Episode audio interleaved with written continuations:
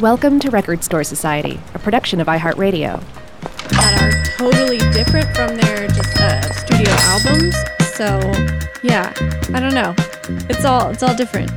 Oh, hey, hi. Uh, welcome to our record store. I'm Seth. This is Tara. Uh, feel free to look around and uh, just give us a shout if you need anything. Uh, but, but kind of in general, I'm not sure if I buy that many live albums in general.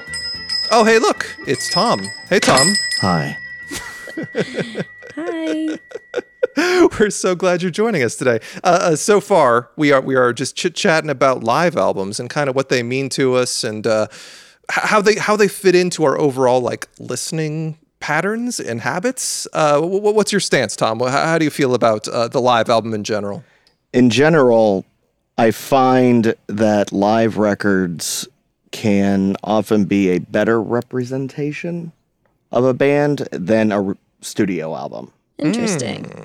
Sometimes the studio takes away so much from how a band is that they're not really a band until you actually, or you don't actually hear a band until you hear them live.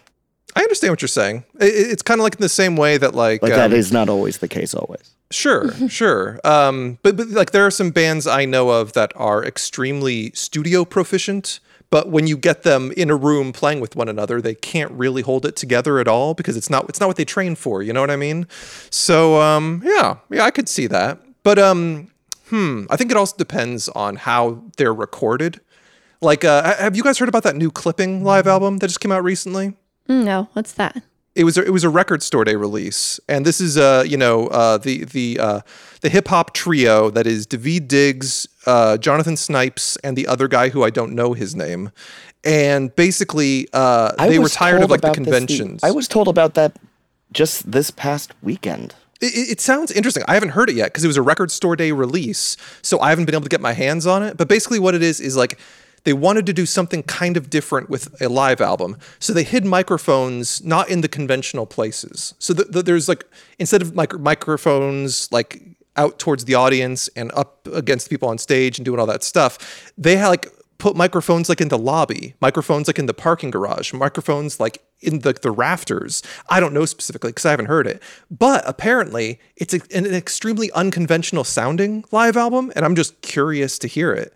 But it's sold out on Record Store Day, so I have to wait until a digital version is out there in the wild somewhere. I wonder Interesting. if those were all mixed together or how did they decide how to if it's not mixed together how they would jump from mic to mic. You know what I'm saying? Yeah, I do, and, Like, and that's I, I also wonder, hmm, because I, I again I have not heard this. I'm waiting for it to, um, because I, I know there's like a. Uh, like a like a, a- some sort of like contractual obligation that if you release something on record store day it has to be vinyl exclusive for x number of days before you can release it on your own and uh, so they said that they'll eventually release it regularly but it has not come up yet um, but but uh, but no, I, I mean I, I appreciate people pushing boundaries in whatever way they can. But yeah, I'm curious how it turns out. Uh, speaking of clipping, uh, actually, their new album I really enjoy. Do you, do you guys listen to clipping at all?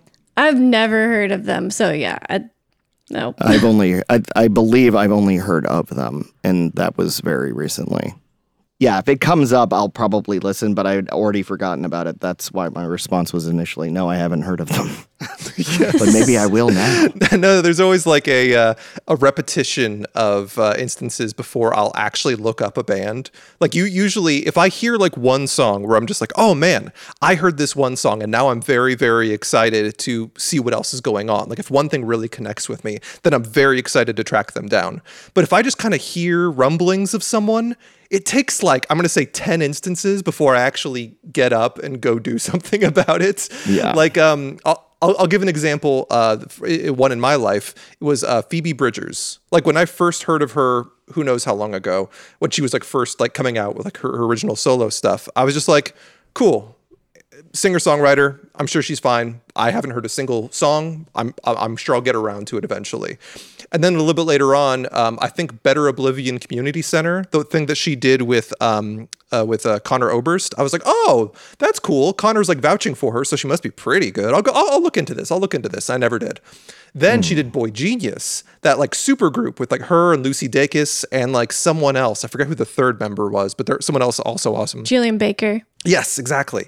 And and when that happened, I was like, okay, come on. Everyone's telling me how good Phoebe Bridgers is. I got to check this out.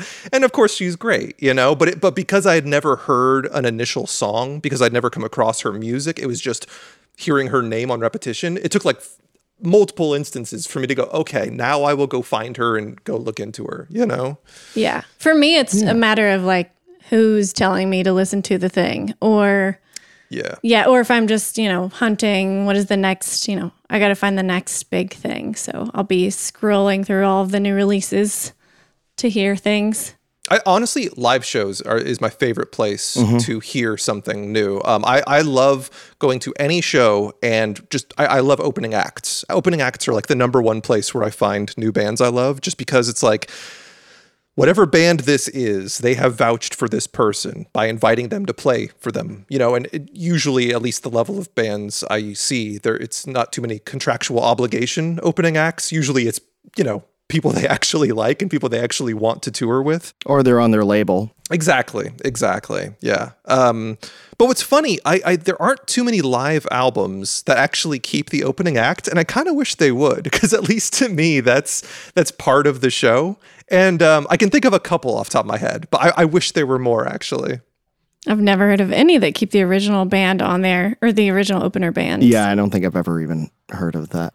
Uh, other Well, than I'm hmm. maybe like the Like an actual- Thunder. Re- I mean, but that is that really the Rolling Thunder Revue? Maybe somebody who was before Bob Dylan. I don't know. Oh yeah, if it's like Well, I a don't know. concert series Yeah, type thing yeah. rather than like an actual band releasing can't think of. theirs. I can't think of any, or at least I'm just not aware of it.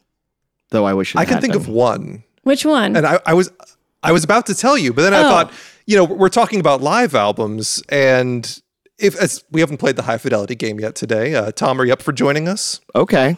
All right. Well, live albums. Let's do top five live albums of all time. And, well, to ourselves. Obviously, whenever we do this, it's always subjective, not objective, because objective lists would be pretty boring. So, uh, let's let's do this. Um, today's prompt: top five live albums to our own subjective opinion. Uh, we'll take a quick break. We'll split up, find our records, come back, and do some needle drops. Let's go.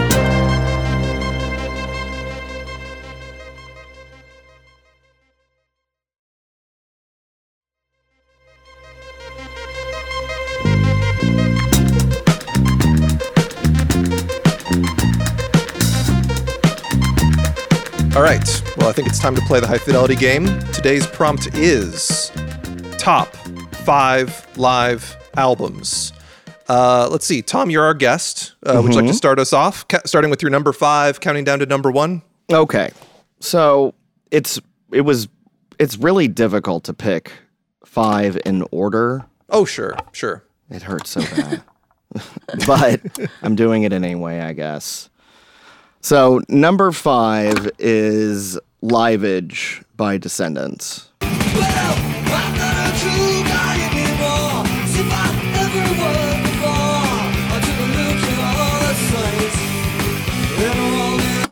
Oh, wow. Descendents so early on. I like this. Yeah. Well, thing is, is that that was the first record I owned by them, and they became my favorite band. Like after listening to them for a while, and I would think that Liveage and Hallraker would be connected together because they were recorded mainly at the same show, um, which was in Minneapolis at First Avenue, and nice.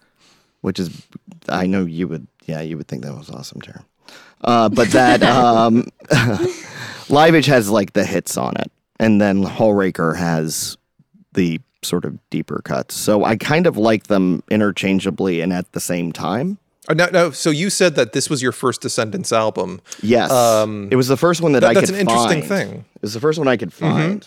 So I'd heard them, and I actually heard them and Fugazi on the same day. Ooh, that's a good But- day. no, it was a good day, yeah.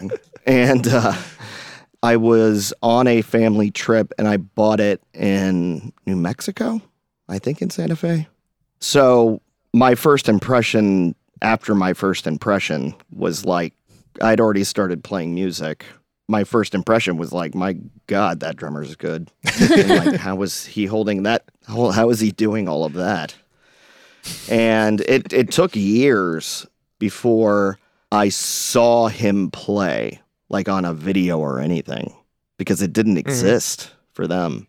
Yeah, I mean, they were pretty obscure. You know, this would be the early 90s, were still pretty obscure. Um, and yeah, the I don't think I even saw them until a friend of ours like got a VHS that he bought from like Flipside or something. And we all went we stopped everything we were doing that night and just drove over to his place to watch this video of them playing and it was like this most amazing thing. Anyway, Were you a drummer already at that point? Oh, yeah, did yeah, yeah. This like Yes. influence you at all, or for sure. I mean, I would not have been a drummer at the time I first heard them. I was a drummer by the time I saw that video. So it was Oh. years. Wow. It was years. It was like four years. So Seth knows. Uh, Tom is a drummer uh, in a couple Atlanta bands, Juniper and Sleep. Sleep therapy. Sleep therapy. Oh, I almost had it. so uh, close. Sorry. Yeah, I mean, a lot of these.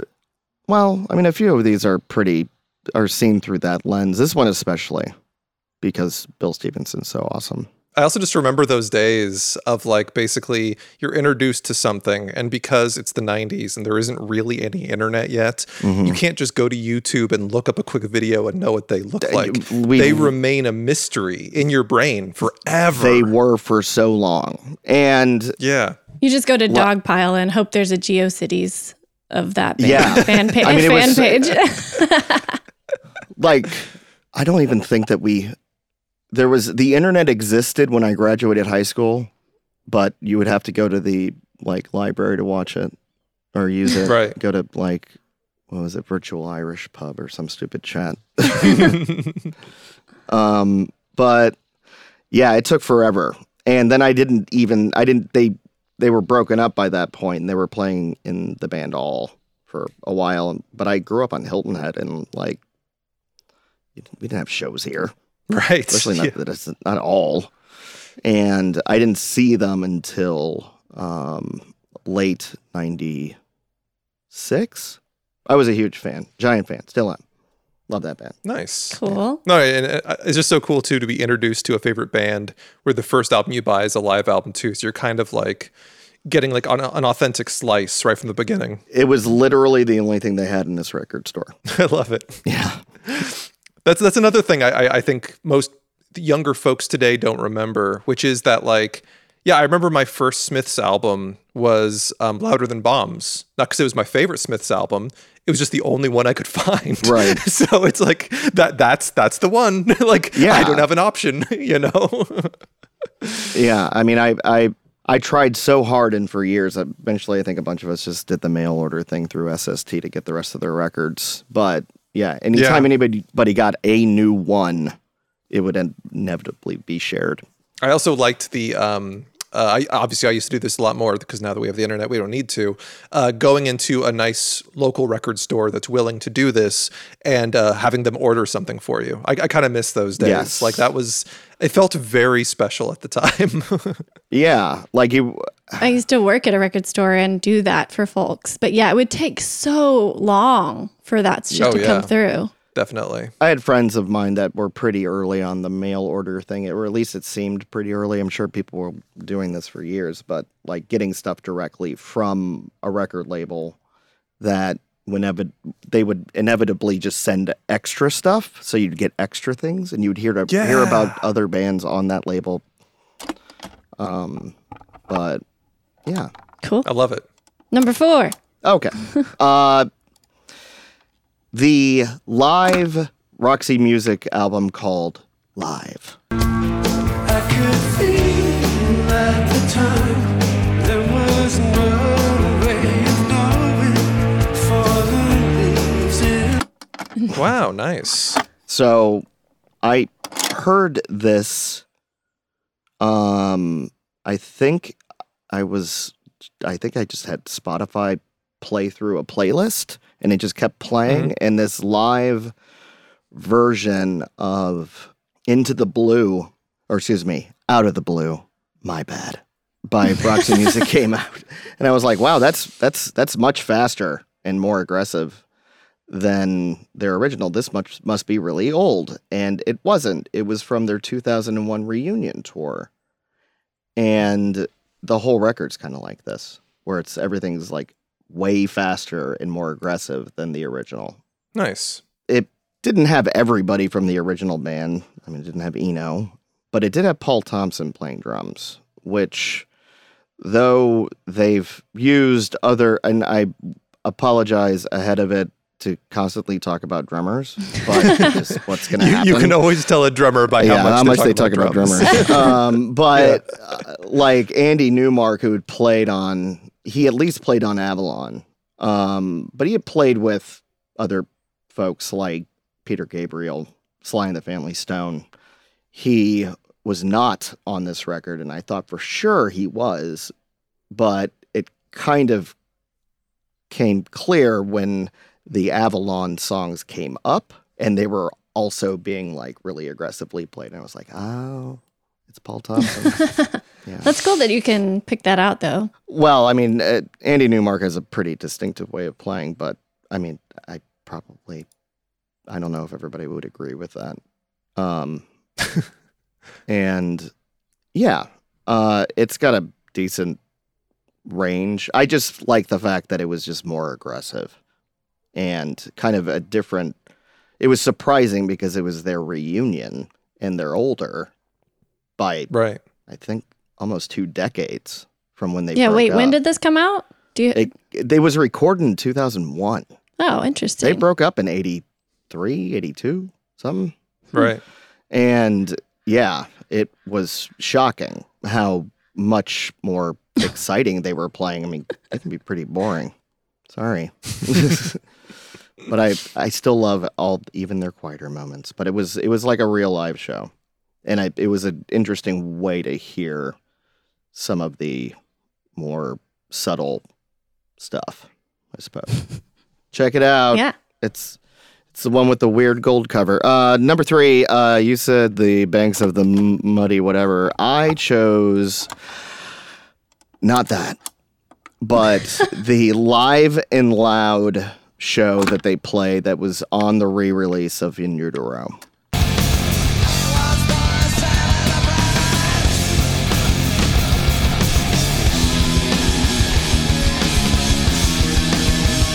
Uh, which I saw apparently not live, but had been pre-recorded in '93. Like airing somewhere. Like it was aired. Well, it was aired on New Year's Eve, uh, '93 to '94, Hmm. and I saw that show. I was obsessed with that band at that point, and Of course. I mean, Nirvana, I think if you weren't obsessed with Nirvana, you were lying to yourself.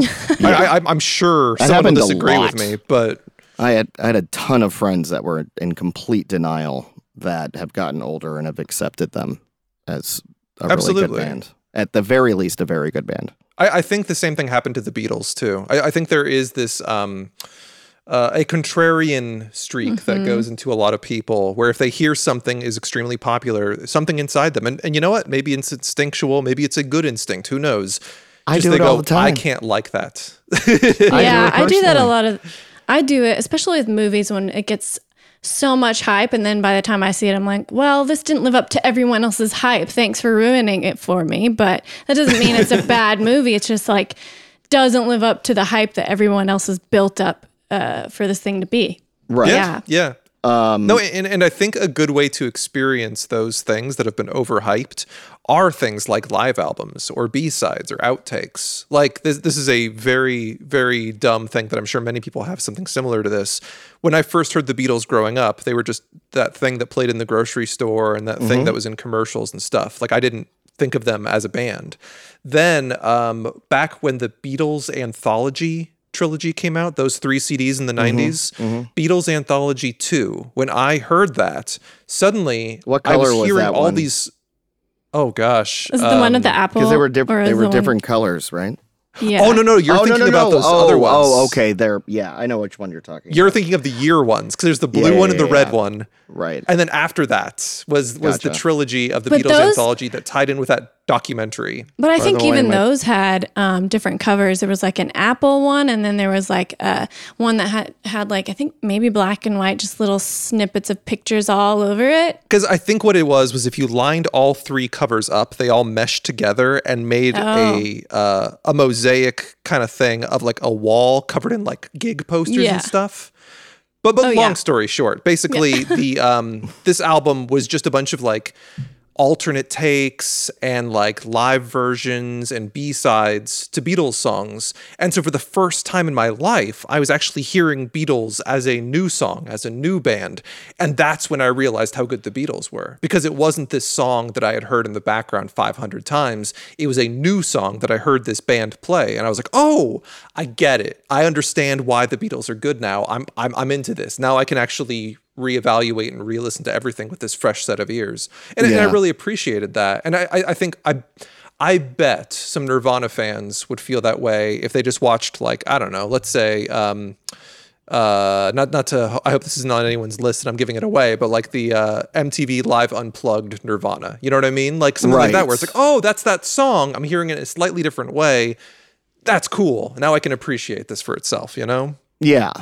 I mean, I thought the covers the Unplugged show were better than the original songs that they did, personally. Oh, for sure. And- yeah, maybe maybe we'll talk about that one later. Yeah, but yeah, man, oh man, that Bowie Um, cover in there. Phew. I mean, I- Amazing. the Lead Belly, the Lead Belly one was my favorite. Anyway, uh, totally. the so oh, the reason I chose the live and li- live and loud one has a lot to do with the set list. It wasn't just like live in Reading where it's Nevermind and before, and it's not like it was. uh From the muddy banks of the Wishkah. Wasn't that a think is how mishmash? And not to say that I don't like a mishmash of yeah, different shows. yeah, I think that was multiple shows. Yeah, Right. And I think you Um, could pretty clearly hear this this the noise quality differences too, which is always kind of a something that takes me out of it. You know? I mean, this was like a big, big boy production, and like Right. MTV, the whole bit. I was so pleased when they uh, reissued it with the In Utero Deluxe ex- Extra Special version, um, because I could finally hear what he was laughing about during uh, Pennyroyal Tea. Which what was it? you're a prick. Somebody from the crowd saying you're a, screamed, "You're a prick." And he just laughed. And he was, yeah, he laughed, and I thought that was a great thing because I couldn't hear what it was, but the person in the crowd said ever. Yeah. I always, I, That's cool. I mean, they also had Pat Smear in the band at the time, so it was extra. Yeah. I don't ever go back and listen to like the extra stuff on deluxe reissues if I already own like the original. Cause I just always assume like, you know, it's all the things I already know. And then I just don't ever look. Um I know, That's I too know. bad. There's there's some good stuff hidden there. That's Yeah. usually Sure, the first yeah. thing I look for. It's like, what extra stuff did they give me? Because I want to hear. Yeah. Maybe that's Uh, uh, my that's like my contrarian streak. I had the huge in original. my mind. Do you guys remember the bonus disc for the special edition? I think it was the Legacy edition of Jeff Buckley's Grace. Do you guys remember that bonus disc? No, I I have it on vinyl actually. Amazing songs, amazing songs on there. Was and it- um, I, I- speaking of, lo, lo- oh, sorry, go ahead. was it released on anything else and separately? Um, a few of the songs were exclusive to it, and a bunch Okay. of them were just like live tracks, of course. And you Right, know, I, Jeff I Buckley had was that. amazing I had live. that one live record. Yeah. Uh, he had a few. Which I He had live preferred. a la Olympia. He had Mystery White Boy. Mm-hmm. He had live at Sin-é. He had a lot of live albums. That, that Uh, Jeff Mystery Buckles, White Boy he did. He did good stuff. Yeah. And then um, REM. I remember when they did special edition, legacy edition CDs. They also put out some live shows uh, in, in their compilations, which I really, really enjoy because it's um, it's early REM. Like like these came with like uh, Murmur and uh, stuff like that. So hearing a live, high quality recording of a REM Murmur era show is just astonishing to me because clearly I can never hear that. You know, like Right. that's that that's I, I would need a time machine to experience that so it's i don't know i, I really appreciate era specific live shows for bands that changed so drastically in their career. Because I mean, like the IRS era REM compared with like the Warner Brothers REM are so different, and I like them both, but they're different bands, like full blown, you know? I'm sure they would complain about the Copelands and their budgets and why IRS couldn't afford to do anything. And why they eventually had to go with them. Yeah, I get it. uh, let's see. So that was your number three. So, so what, what you got for number two? Um, 101 by Depeche Mode.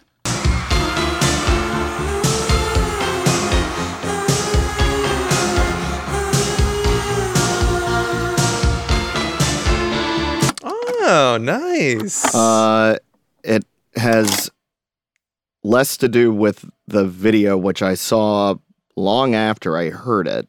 Long, eh, well, not totally. I actually first heard anything off 101 on the, I think it was the Say Anything soundtrack. I could be wrong. I think that's right. It had stripped on it, which I didn't then hear as the recorded version until long after that. And it became completely clear that whatever they were doing at that era was, it kind of put into perspective how a band can improve upon what they were doing, especially when you are playing to machines, drum machines or Right. sequencers and whatnot, and how they can just improve things. And uh, yeah, I didn't realize how little uh, Fletch was doing until watching the video either. I will say, like, I didn't know they had a live album, but having seen them live, that was like one of the best shows I've ever been to. Yeah, and I, I Oh, wh- wh- when did you guys see them?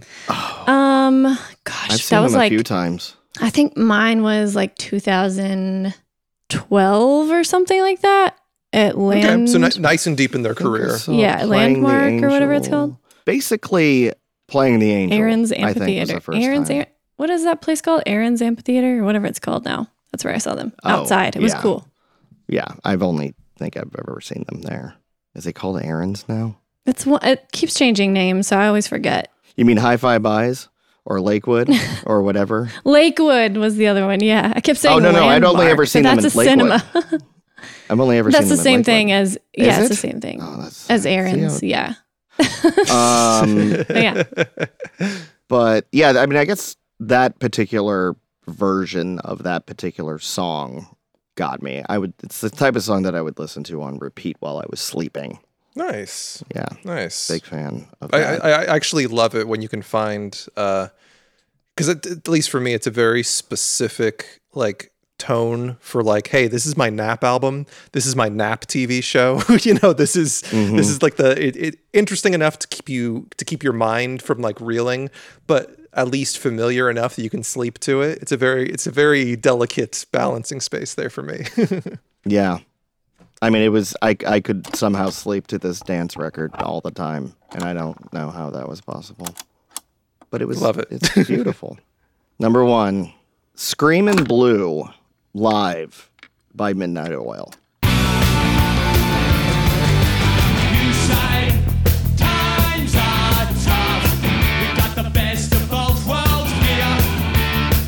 By far my favorite live record. And it has to do with the fact that, well, I think I was listening to that. We would listen to it all the time growing up. And even the songs that everybody knows are not even close to the best songs on the record. And the versions that are on here, particularly the ones that were on early records by them, are incredible and it's also recorded over a long period. Uh, so it's taken from, you know, disparate live shows, but disparate live shows over the years, I th- hmm over a decade or so. Anyway, they, um, yeah, another really good drummer who also sang backups and who I got to see when they went on a reunion tour and they proceeded to play every song way too fast and for two hours. and they're like 60 years old and killing it dead. Uh, cool. It's a pretty wild combination. They played really fast and for a really long time. Yeah, I know. I, I was ju- I was so impressed with how much they were playing, just physically, like how many notes were being played. A lot of notes, too many notes. Because yeah, when I think about the um, you know reunion groups uh, playing a fast show, I think about like oh the Stooges or the Ramones, and they're done in a half hour. You Oh, know, no, they like- played forever. I was yeah, it was amazing. I I don't know how many sh- songs they played at that. It just it was just really impressive. Like they couldn't wait to play again. And fun. yeah, you know, it's all the way from Australia. I don't I don't That's think I ever even really had the chance to see them growing up right. necessarily. I mean, I'm I gonna look that up because I, I haven't heard a single note from that. I I, it, I think it might not even be in print anymore. oh well, I, I, I can hunt. Yeah, I, am I'm, I'm a. Discogs guy. Uh, I There can you find go. stuff. Oh, I'm sure you can find it on Discogs. Well, that CD, or wait, did we have it on tape? My brother bought it. I didn't buy it. My brother bought it, and I would he would just play it all the time, and I stole it from him. Sorry. I, I have a few of those Yeah. from my older brother. nice, Yeah. nice. I, I, I dig your list. Uh, uh, lots of good recommendations. Lots of good things to listen to later. Uh, Yeah. Hey, hey, Tara, you, you got a top five for us? Oh yeah, I got it. Um, I have to say, I realized that I don't really listen to live albums very much. Um, so it kind of made it easy for me because the ones that I love are like the only ones I've ever really listened to anyway. So I don't know if that's good or bad, but um, it definitely made for this process to be a lot easier for me. Um, so let's see. I my so number five is from 2008. It's Tori Amos live at Montreux. It's a, um, I think she did two shows at Montreux Jazz Festival, and it's like, I think both from both of those shows.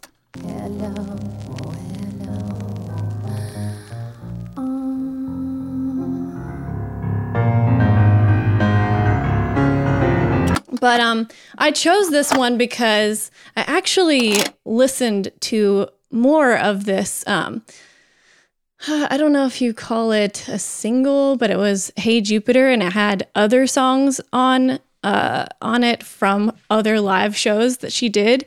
Um, So, like each of those live songs that were on that "Hey Jupiter," um, sort of, it was like a maxi single or whatever. It wasn't like a single. Do you know what I'm talking about? It wasn't an EP. It wasn't a single. It was like bigger than a single, but like not an EP. So we're talking like four or five songs, right? yeah, exactly. It was like a single Yeah. with bonus content or something. Uh, Totally. yeah, it was the single for "Hey Jupiter," but it had like all these other live songs on it. Oh, That I makes gotcha. Yeah.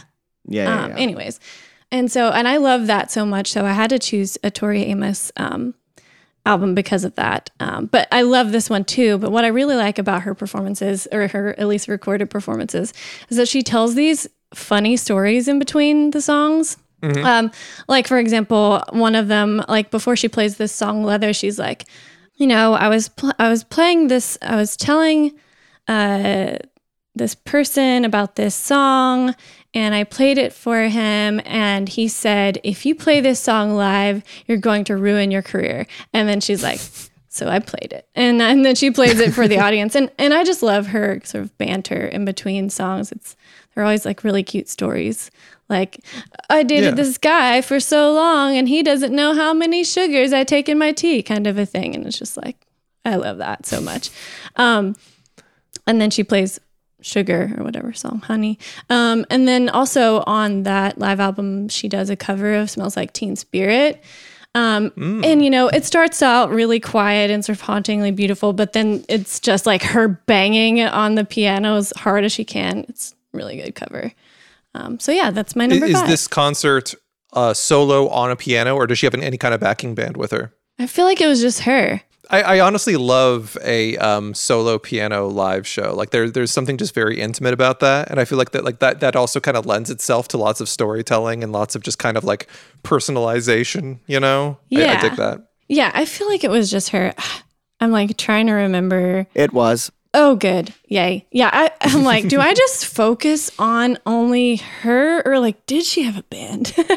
uh, that's good No, to know. we, we all have our things that we focus and don't focus on. Like I, I could never name any lyrics for you ever. Like lyrics basically don't exist to me. They're just mouth noises. That's so funny. And Tom is like, I can I'm only also the same way. name drummers. Uh, Tom is like, well, I no, that's not true. Yeah. That's how you know hers. That's how you know hers wasn't with a band because there was no drummer. I I'm just kidding. yeah, I mean, I would probably have listened to it more if it had what's his name on it, who Drums. is the drummer. But he was also, I think he wait, did he also produce some of it? No, he produced some stuff with Fiona Apple. But they have the same drummer. Oh, that's cool. I didn't know that. Mm-hmm.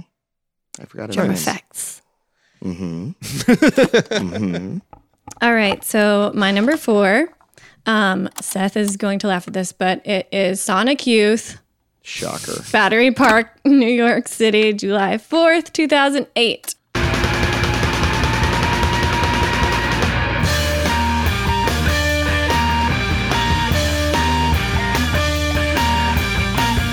Um, they Well, have What's like the cover for this one? Because because all, all of the Sonic Um, Youth live albums, I can only tell them apart by their covers.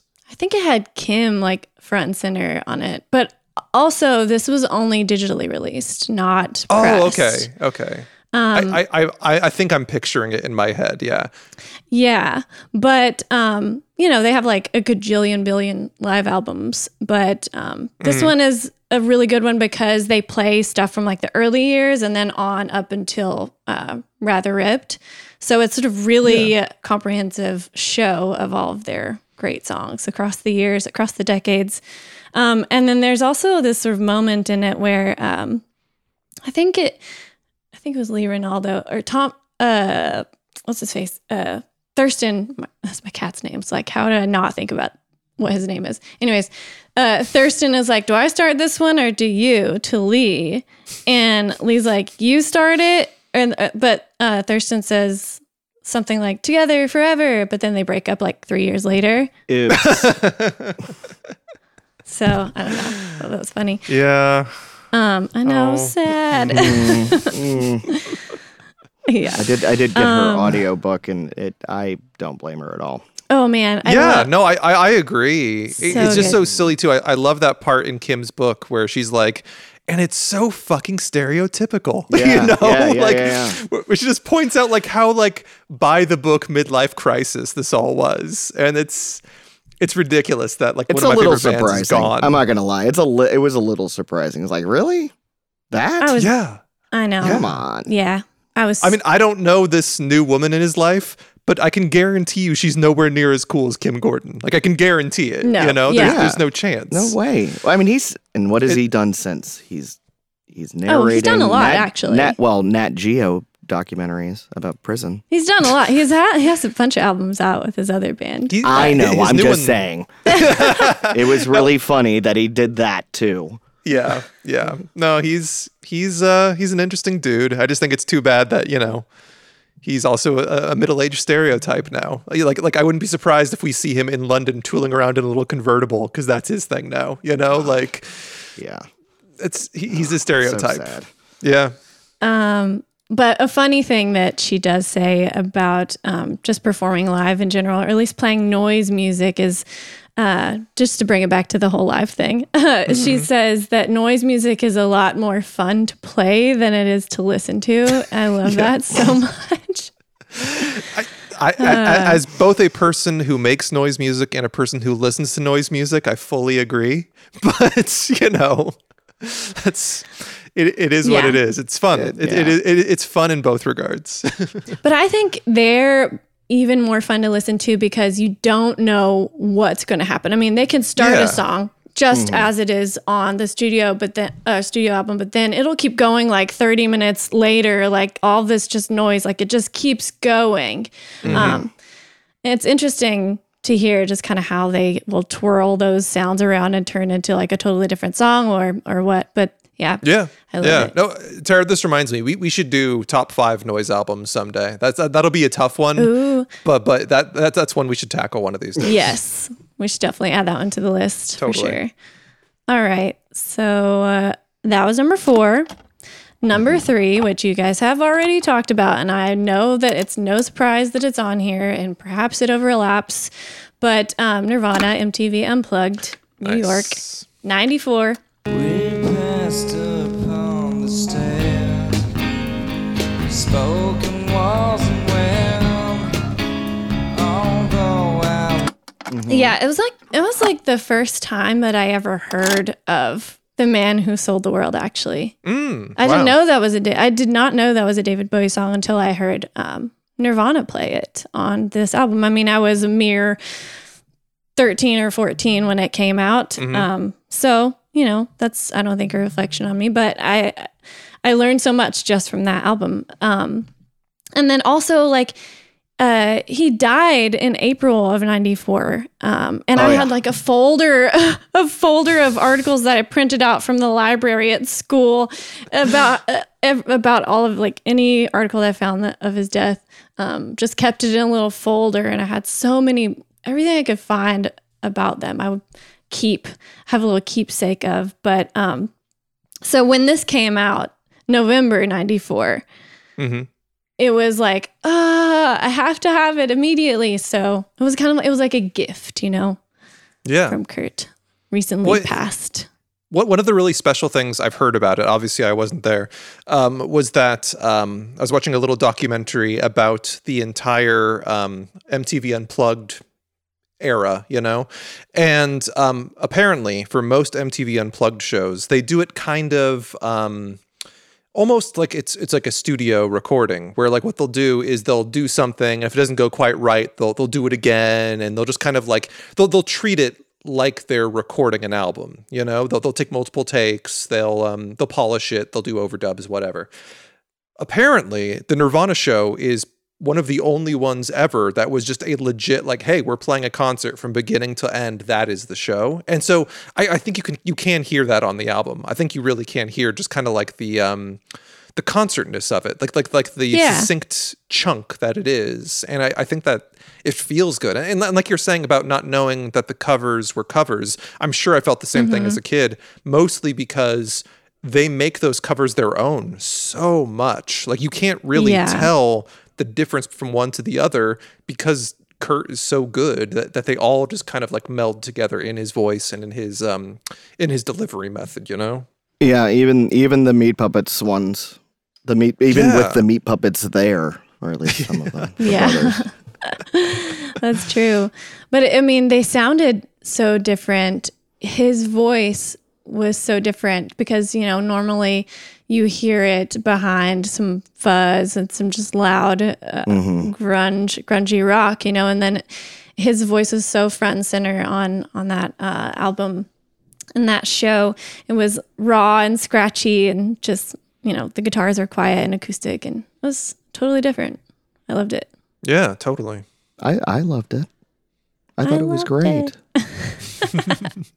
but I didn't buy it when it Um, came out because I remember watching it and being like, "Oh boy, this guy, mm, he's gonna do something bad." Oh, see, I didn't I have could just cable sort of- either. Oh, Yeah. it was Uh. it was it was yeah. You, that that last song again, super sad. You're just like, Yeah. God, man. Uh, all right. So, on that note, feels really sad now. Uh, all right. So, my number two is drumroll Donny Hathaway live 1972. I didn't want to hurt you. No, I didn't. We were talking about how, like, we don't normally buy live albums. Sometimes they just appear in our lives somehow. I think I. I got this album on vinyl used and I don't even know like what triggered me to buy it, but I'm so glad that I did because it's actually one that I play pretty regularly. It's on regular rotation at my house. Um, it's such a good album. Um, it's I think probably one of well obviously it's on my number two, so it's obviously in my opinion one of the best live albums ever ever. Um, but I just love it so much. It's funky sometimes, it's emotional sometimes, it's soulful all the time. Um, and again, a couple covers on there that are just so good to hear Donny Hathaway doing. Um, he does You've Got a Friend by Carole King. And then my favorite, of course, is his cover of Jealous Guy, the John Lennon song. So good. Also on the Roxy Music one, Hmm. same song. Jealous Guy? Yeah. Oh, cool. People love a good John Lennon cover. It's uh, it's been a staple Well, that ever one's since. really good. Yeah. Yeah, ever, ever since his Yeah. death, people people just love that John Lennon cover, and and I don't fault them. They're they, they, it, they're right. they keep doing them. Everyone. yeah. So good. Now, uh, I, I'm going to be honest. I don't think I know much about Donny Hathaway. Well, what, Oh. I'm reading what, about him. what, right now. what's what's what's what's the vibe on Donny Hathaway? Like like just to a complete noob. What, what what's Um, the elevator pitch on him? It's kind of he's kind of like Marvin Gaye, Okay. kind of like um well, one of the guys actually that plays on the album uh went on to play with um uh Earth Wind and Fire. So yeah, it's very Hmm. soulful um classic soul, yeah. Nice. Acco- according to That help? Wikipedia, the genre is deep soul. Oh, no. Eh, Can you click So- on Deep Soul and figure out what the definition of that is? Because I'd be very curious. Oh, it just says southern soul. I mean, Oh. Yeah, he Well, then has what's- yeah, he does have kind of a gospel uh, soulful vibe. Gotcha. Yeah. Interesting. Man, uh, we, we've talked about uh, the genre, you know, uh, dissection on this uh, in this store many times before, and uh, it is always fascinating hear, hearing the, the very subtle differences from one thing to another and how we distinguish them and how how nonsense it is, but how kind of fun it is to dissect that nonsense. Yeah. oh yes. I mean, Yeah. my favorite, I- my favorite genre by far is sophistopop, and I just love the name of it. Wait, Can you what's give me an example Sophistopop? of sophistopop? Yeah. Uh, late era Roxy music. Okay. Uh, pre prefab sprout. Um, Oh, like uh, yeah, Blue Nile. All that's Yeah, The, I love the that stuff, stuff I too. own, the only stuff I listen to. I love it. I never, yeah, I never know how to categorize that stuff because some of it, like a certain ratio, is like very jazzy Yeah. at time, uh, sort of free, free form y kind Yeah, of a but they were- thing, were fusion post-punk band. situation. Yeah, Initially. also that. Yeah. So is sophistopop, and this is obviously the first time I've heard this word, is sophistopop uh hold on, I'm thinking. Well, no, uh, the certain ratio thing is pretty close. It would be something like Because it, it seems like the, with the bands you mentioned, there's Um, why am I obviously like a glam rock. Swing out, swing out, sister, Okay. and the drummer from well, the drummer from certain ratio was in Swing Out Sister. That song, We are Yeah. learning so much about drummers today. I love it. I know, but something sort of like that, where it's pop, but it's like jazz influenced pop. Usually, Huh, okay. Blue Eyed Soul. songs. I'm dying to hear Seth's, so I'm going to go ahead and go with my number one choice, Yeah, and yeah. that is Portishead Roseland Live NYC 1998.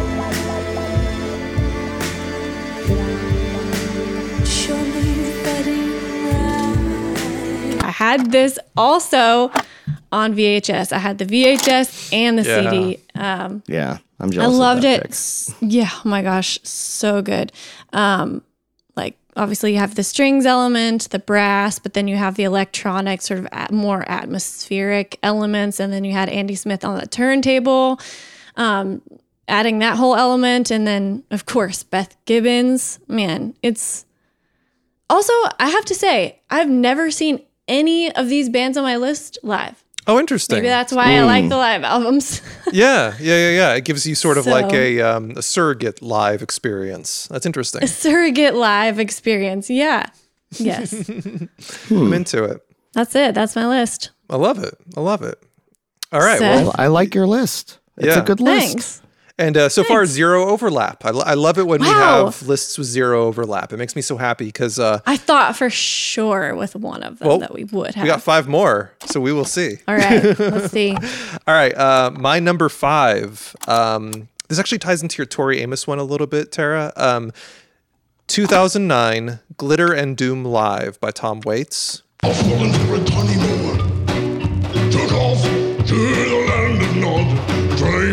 The Chinamen, and we walk the sewers of Paris. Mm, I was about to pick that one. Yeah, Wow. That would have been the Nice. Now, obviously, the concert's great because it's um because it's old man Tom Waits. It's from I think his 2008 tour, so he's he's deep in it. He he's he's living that old man life, and um, he's got so much so much uh, of his catalog to pick from at that age. So he's doing all kinds of stuff from all over the place. Love it, love it, love it. There's nothing to argue with. It's recorded remarkably well, and it's just great. But here's why I really love it. Disc two on the album is a thing called Tom Tales, and it's about like 35, 36 minutes of just his stage banter. There's no music on the second disc. It's just Doesn't even Wow. matter. it doesn't matter. It's just him Doesn't talking matter. for over a half hour, and it's all stitched together from different shows, and it's just amazing. It just, it just, I actually saw that. t- I saw him on that tour at Oh, the nice. Fox Oh, Theater, and he had yeah. like a he had like a podium, and it had like probably baby powder or something sprinkled on it, and he would stomp on it for percussion's think sake, but glitter. also it would like du- like powder or dust or something would just like fly up. It looked so cool and sounded Yeah, good. I I think I was I was at that same show and I was really close. I like mortgaged things to get really close on that one, and uh, I think I was pretty drunk, but I was for sh- I when I first when that record first came out, I was convinced that I would hear myself screaming oh, at I least love during that. that lucky day. 'Cause I, Well, I I, I know It- for a yes. fact that there, there is some elements from the Atlanta show on that live album because I know he Mm-hmm. compiled it from the entire tour. So I think it was something like 10 or 11 different concerts were compiled into Mm-hmm. one, which which also meant that whoever was doing like the engineering for re- actually recording him on the tour did an amazing job because it feels like one show. So Mm-hmm. good for all of them. And um, yeah, yeah, no, that's that that's all I can say about it. Tom Waits is great, and uh, that's a, a really nice live concert. And, and listen to that second disc. I, I I don't know who out there um, can get their hands on it, but everyone out there should get their hands on the second disc in particular. Tom Tales, number four, two thousand one. I might be wrong. Live recordings by Radiohead.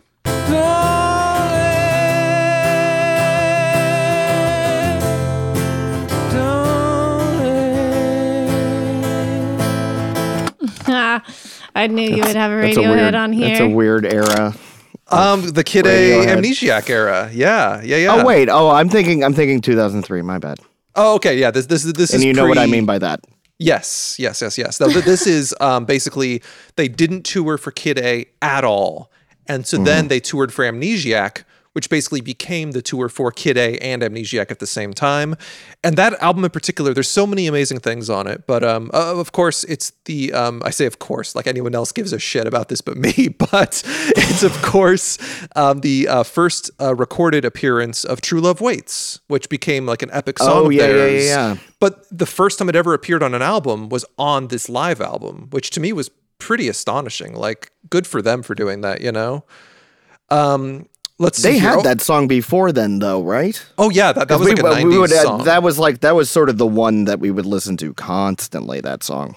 Totally, totally. And, and then um, after that, basically, um, uh, the other big highlight on there for me was okay, so their song from Amnesiac, Like Spinning Plates, that's the one where they had uh, a demo version of I Will and they didn't like it. So they started playing it backwards and then they liked it better. So then Thom just started singing backwards on top of that song and it turned into the song Like Spinning Plates.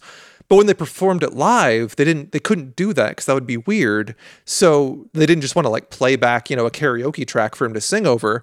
So Thom had to learn how to play a backwards song forwards on piano. And that recording on that live album just makes me really happy. Just like the the um, ingenuity and like the um, you know, they're, they're very virtuosic Radiohead. You know, like like they're very Yeah. They're very smart and progressive and all those things too, but they're actually just really good musicians, full stop as well. And that's I think that's why they are so great, in my opinion, at least. You know, I don't want to bring up the drummer again, but Phil Selway, not so much. Sorry. I, I want you to bring up drummers from now on. Just I will. I will know. do it whenever it's notable. By the way, uh, Tom it. Waits' son played on the uh, the Glitter and Doom shows. Oh, that's so His son cool. played. Who? His son. Who his, said it? uh, Tom Waits' son played on the Glitter and Doom tour with him. oh, that's cool. Yeah, Yeah. that's amazing. Because I, I know his Phil wife um, still. also uh, joins him in his in his music making all the time too. So Yes, what a fun yes. little project to have like your wife and your son just like you know joining in, all of you like sharing the same interest. That's that sounds amazing to me. Yeah. All right, number three. Um, this is one that I thought uh, perhaps Tara and uh, Tom. Now that I know you better, that I thought maybe you would have slipped this on there, but uh, but no, uh, no one said it yet. Uh, 2003 is when this version came out, but originally came out in 1993, live at Sin-é. Now, the Jeff Buckley album, but I'm specifically talking about the expanded edition.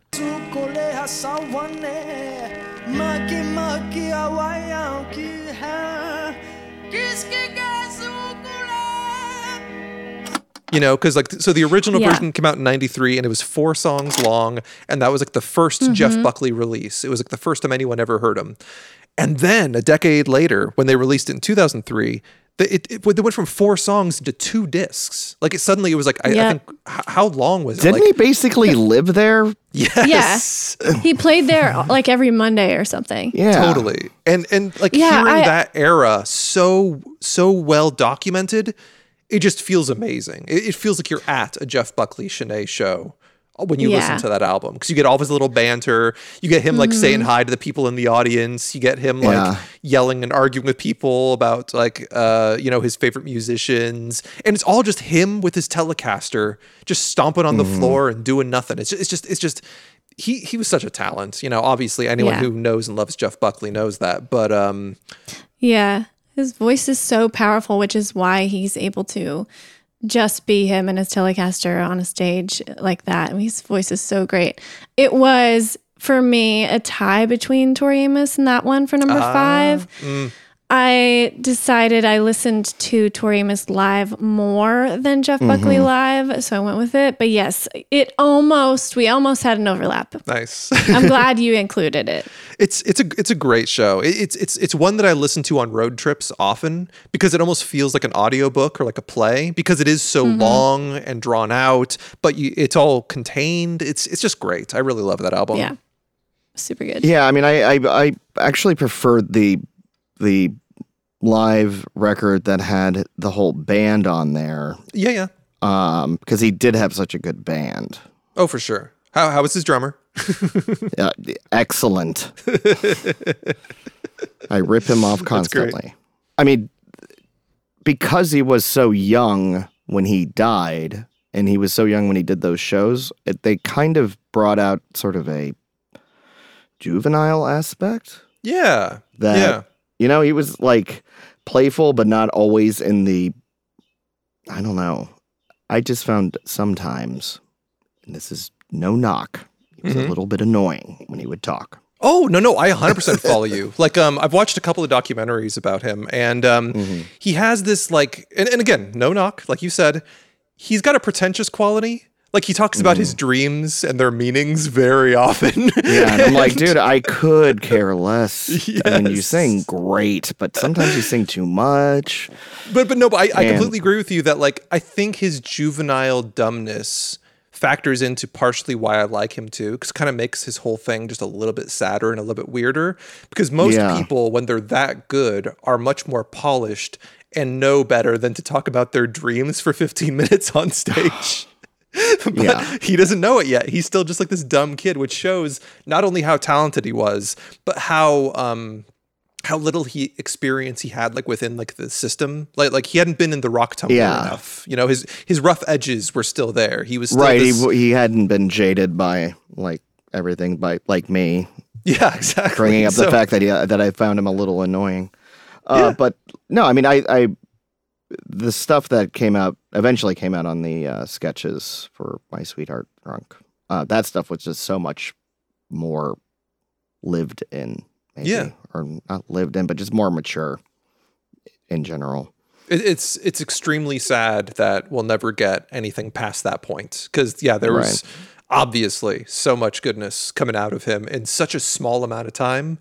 We we we, we were robbed. You know, the entire world was robbed of some amazing Jeff Buckley content for the rest of his life, or or what should have been his life. You know. Yeah, don't go in the Mississippi River with boots on. All right, and my number two, uh, it's the 2008 album Remember by the Fiery Furnaces.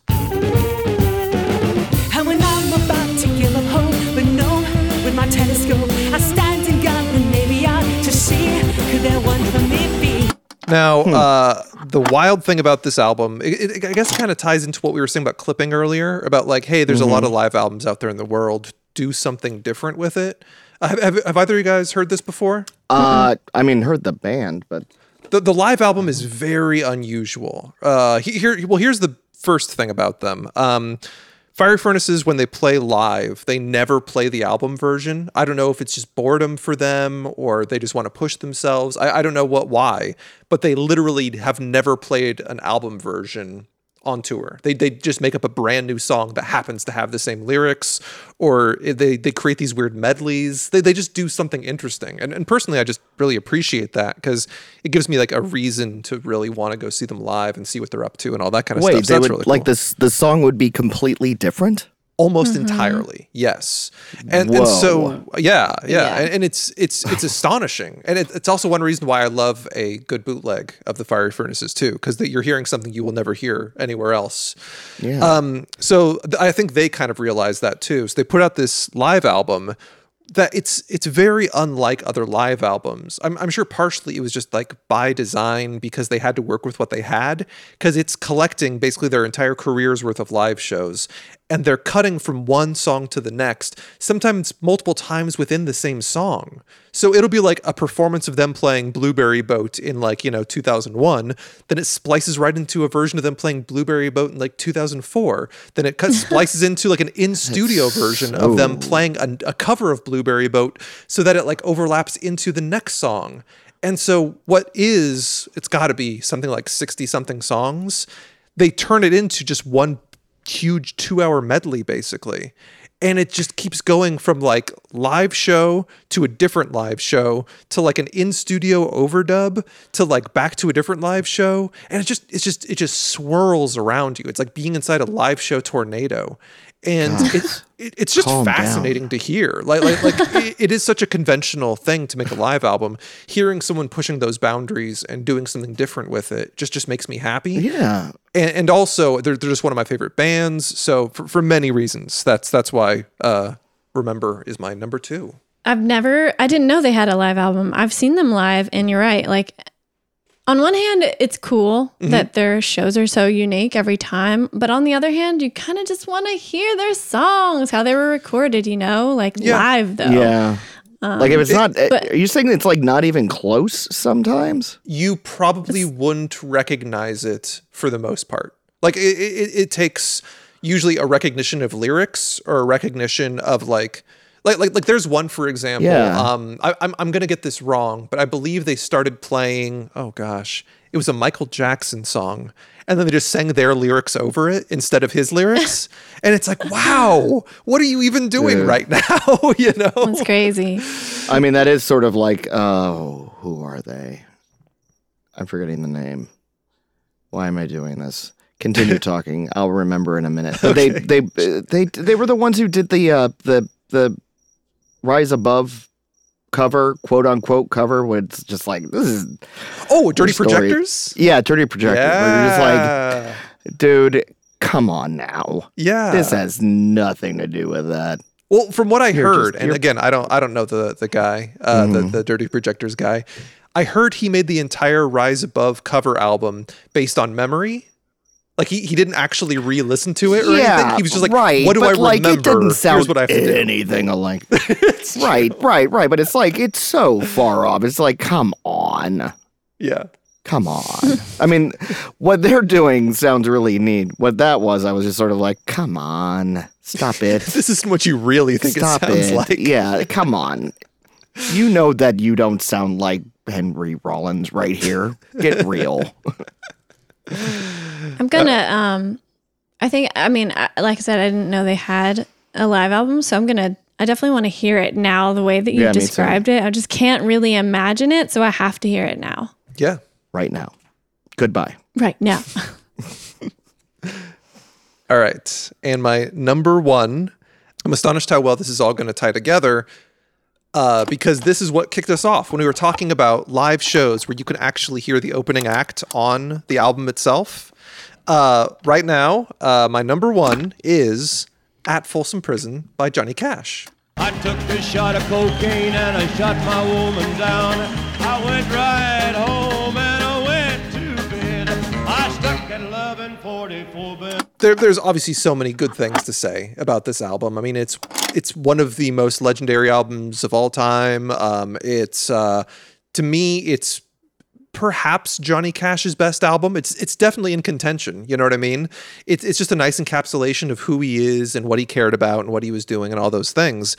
But the, the really cool thing that I guess ties into what we were talking about is that if you listen to the Legacy edition, because the the actual version on the album, he took two shows and combined them into one. The Legacy edition has all the tracks from all the concerts, and basically um, his backing band and the people with him, Carl Perkins and the Statler brothers you hear them play like warm up for him and like have like all the announcements and like all that stuff. And it actually it's it's nice because it does make like it's the whole live experience not just one performance it's everything and, and it's just it's just nice like uh, you don't hear it often enough and i really dig it in this one specific place in particular because this concert is such a legendary you know, it's, a, it's an event. It's a thing that everyone cares about and everyone really loves. And hearing, oh, and here's the rest of it. It kind of reminds me of the Jeff Buckley thing, where it's like, hey, you love those four tracks? Here's fucking three hours, you know? And you're like, wow, thank you, you know? So- Wait, so I- were, were they on the same label? Were they allowed Oh. to do that? Um, I believe the legacy editions reach all across all kinds of labels. Um, because yeah, at least in my Oh mind, no, no. I mean, I'm the, we're we're Carl, Carl Perkins and Johnny Cash on the same label, so that they could have two of the same people on the same record.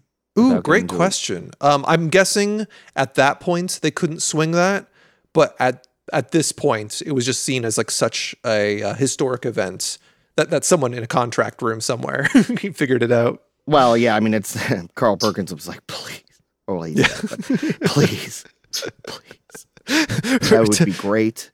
You just have to Remind put, everyone like, a who I little bit on there, please. Um, Blue suede shoes. We're good. Yes, please. Thank you. But uh, but yeah, that's my number one. I I, I love that album, and uh, the Legacy Edition is uh, is is really choice. I really really really enjoy the Legacy Edition. That's awesome. It's a good choice. Is that are these my birds? Classic. I think they are your birds. I, I think there's a bird in the record store and perhaps a cricket, but we'll we'll, we'll shoo them out. But, but but speaking of shooing people out, uh, we actually need to start getting ready to wrap up uh, the store today. We gotta gotta close things down. Uh, the last thing we need to do is uh, go and uh, stock our employee recommendation shelf. So here, let's uh, let's split up. We'll grab our uh, recommendations, and we'll meet back here in a couple of minutes.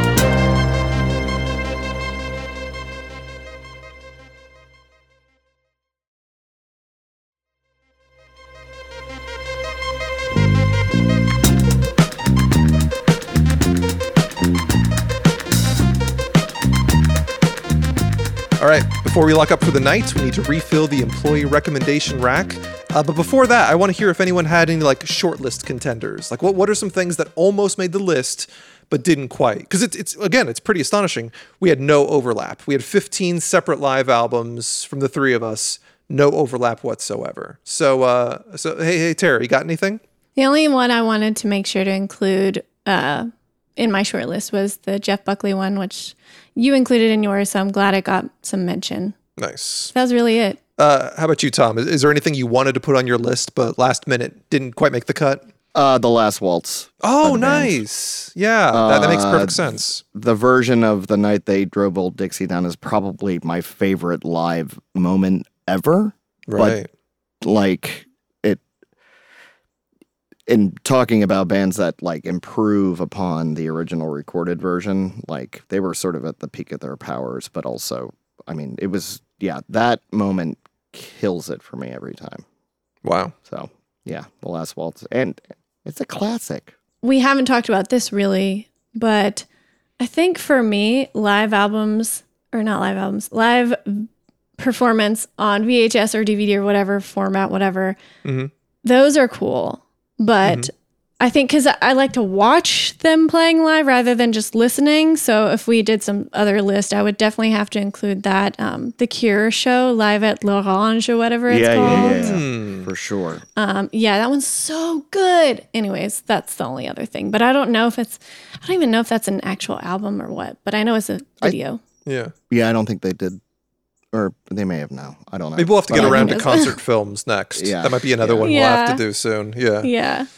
There's a few I wanted to uh, include, but I didn't get around to. Um, the whole MTV Unplugged era, there were some there were some really great moments in there. Uh, REM had two really great MTV Unplugged shows that I really enjoyed. Um, there was also a really great one um, with uh, Bjork, Bjork, because it was when she was in her like highly electronic phase. So hearing her do um, uh, her first couple albums with like a harpsichord instead of like you know electronic backing was really special, and I really enjoyed that.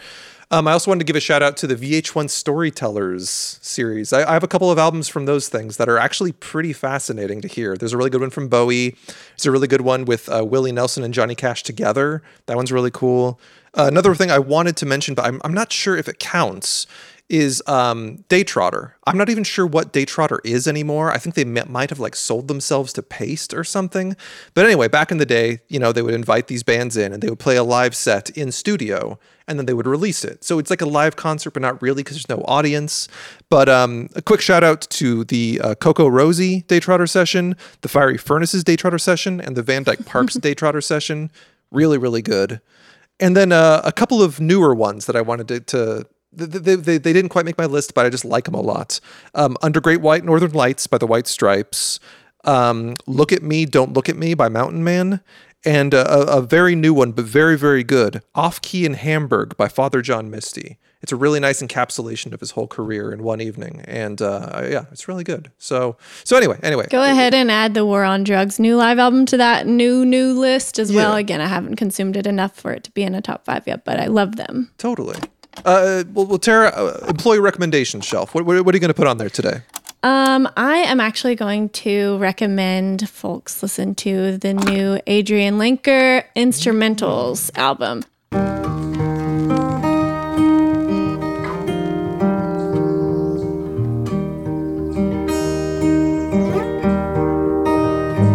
I, I, I've been actually really excited to listen to that. I haven't heard it yet. Um, uh, this is this will show my how my interior brain works and how how painful it is to be me sometimes. Uh, I was really excited that uh, it was on Bandcamp because I'm like, great, I'll get the digital tracks and the physical albums in one fell swoop. This will be great. But the digital tracks are split into two separate albums on Bandcamp. Songs is one release, instrumentals is another release. So I'm like, okay, so where do I get the physical? The physical, which is both records, is only available on the songs page. So you buy the physical on songs, and then I would have to buy the digital again on the instrumentals page. And these are the things that go through my mind, and it's insufferable. so I'm very excited to hear it. What about you? What's yours? Um, for my employee recommendation this week, uh, this is just the album I've been listening to the most right now, but I've been really enjoying it, and it's doing that thing, which is I think my favorite thing in music, which is something you like, then you listen to it again and you like it a little bit more. You listen to it again, you like it a little bit more. You listen to it again, you like it a little bit more, and just grows on you like a mold. And uh, that's what's happening with this album right now. Uh, it's the 2020 album Inner Song by Kelly Lee Owens.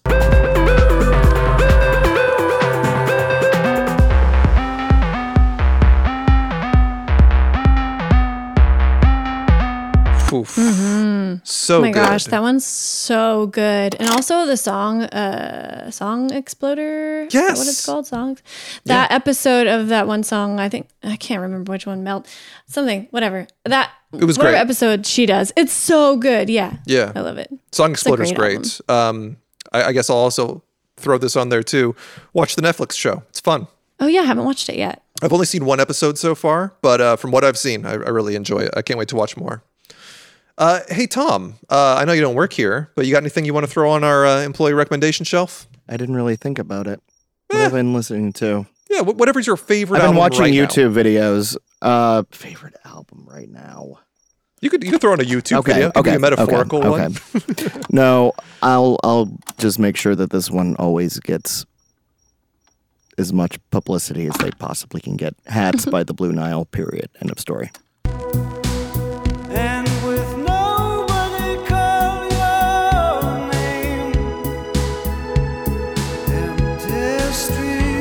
Nice, nice. Uh, People need to listen to that band. Yeah. Uh, recently, and this is, I don't know why I bring it up because it's taking away from uh, a, a succinct story here.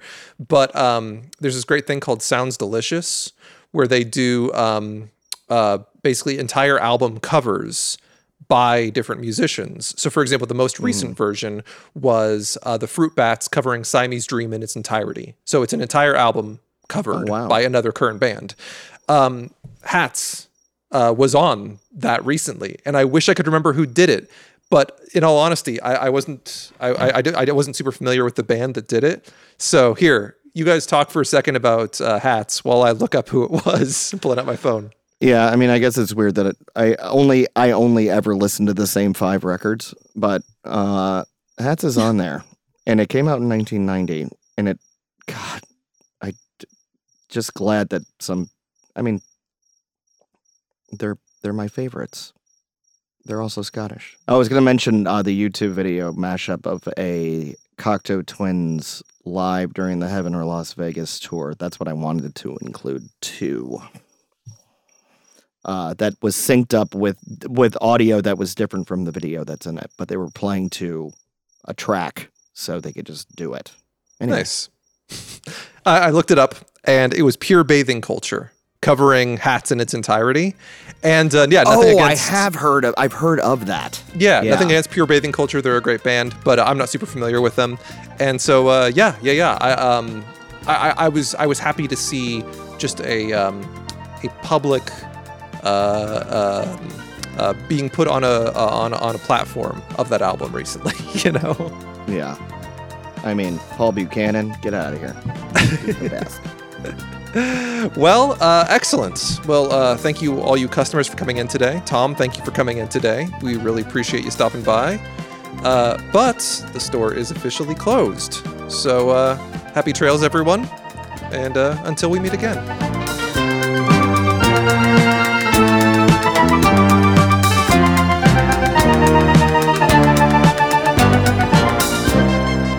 Record Store Society is hosted by Tara Davies and Seth Nicholas Johnson.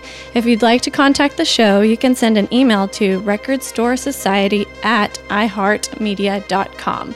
Or you can find us on all your favorite social media sites with the handle at Record Store Society. Record Store Society is a production of iHeartRadio. For more podcasts from iHeartRadio, visit the iHeartRadio app, Apple Podcasts, or wherever you listen to your favorite shows.